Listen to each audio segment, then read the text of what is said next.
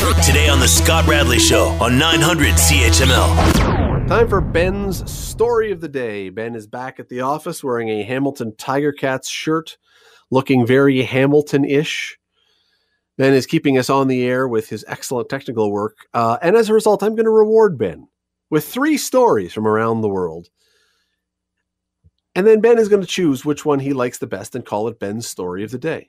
Here, here's where we're going to start today, Ben. We're going to start in England, in the English countryside, with an English dog walker who was out for her English daily walk. exercise, her English walk. That's right. She was heading home on the way to get some tea and crumpets, and uh, got the shock of her life when, in the mud off to the side of the road, she spotted a human foot poking out from under the dirt. I can see how that might spook someone.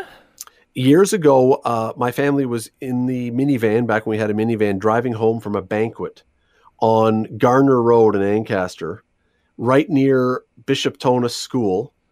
And it was very dark. It was 10 or 11 at night. And I suddenly slammed on the brakes because there was a head in the ditch. There was a body in the ditch. Ooh. Oh And- wow. and I said, "There's a body," because it took me a few seconds to stop. And I said, "I'm going back to check out what that." I backed up, and the headlights were on, and it was a head.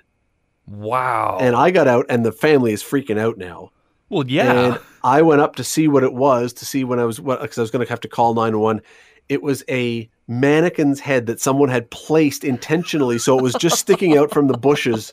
And as soon as I realized it was a mannequin's head, I started immediately looking around because I thought, okay, here's the person who's going to jump out and scare the crap out of me. Uh, didn't happen, but yes, that was. I, so yes, finding a human foot would be terrifying.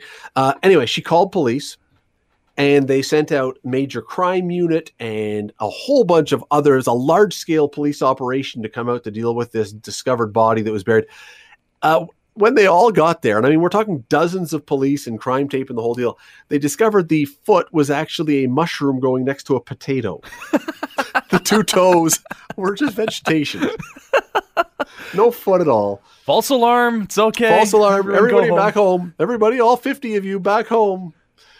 Uh, story number two. This one is um, also in England.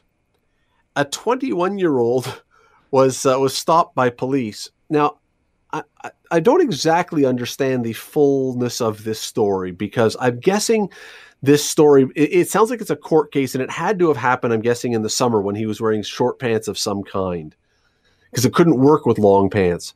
Okay. Anyway, he was arrested and something fell out from between his buttocks.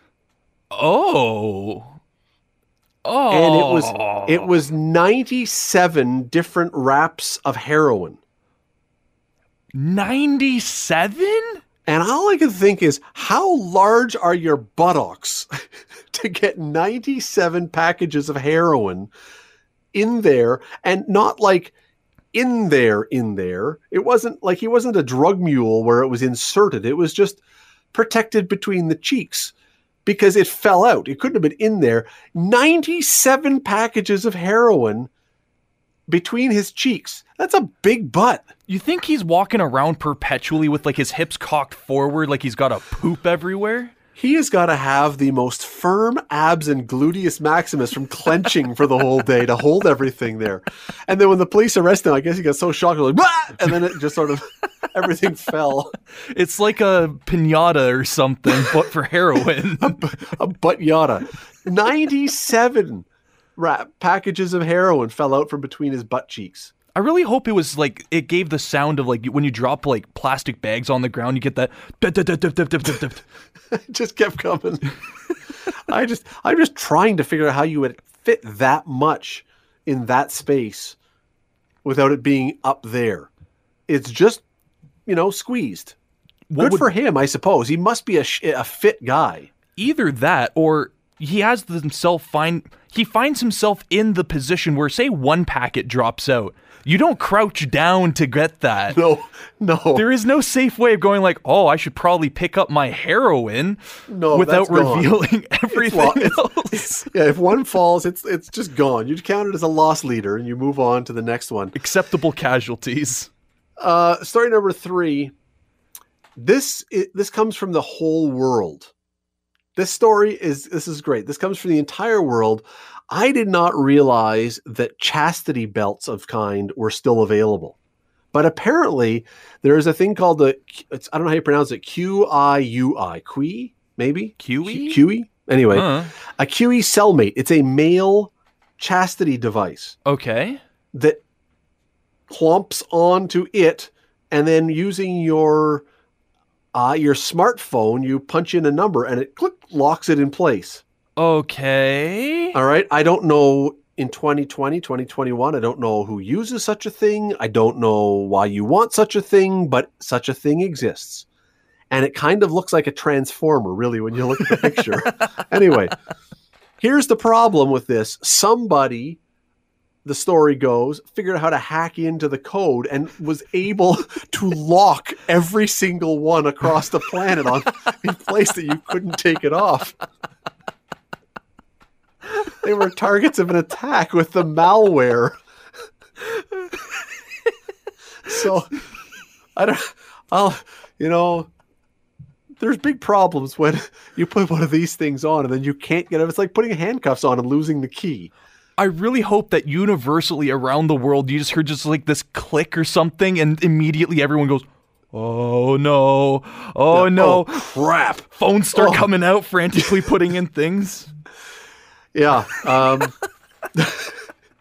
really bad news when you decide to wear a male chastity device and then you lose the code or someone hacks the code and locks you in perpetually. Because how are you going to cut yourself out of that thing? How do you explain my Bluetooth chastity belt isn't opening? Help. That's right. Yeah. You, I mean, even calling the helpline would be horrendously humiliating. Do you guys have a backup key or something? Please. Right. Uh, I'm sorry. We uh, you're just gonna. I don't even. I don't know. We sell a Uh, circular saw attachment for twelve ninety right. sir. Yeah, yeah. We give you a. You know, you can buy a jar of Vaseline to try and work it, and hot water. Um, Here's a, a stick to bite on.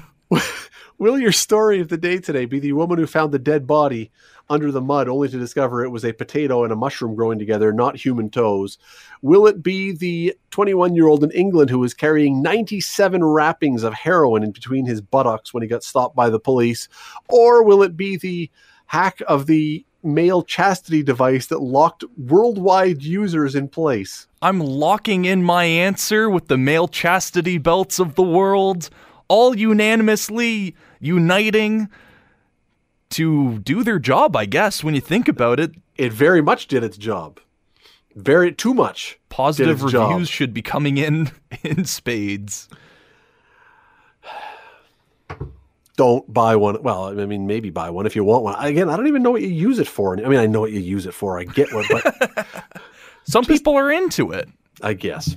Want to hear more? Download the podcast on iTunes or Google Play and listen to The Scott Radley Show. Weeknights from 6 to 8 on 900 CHML.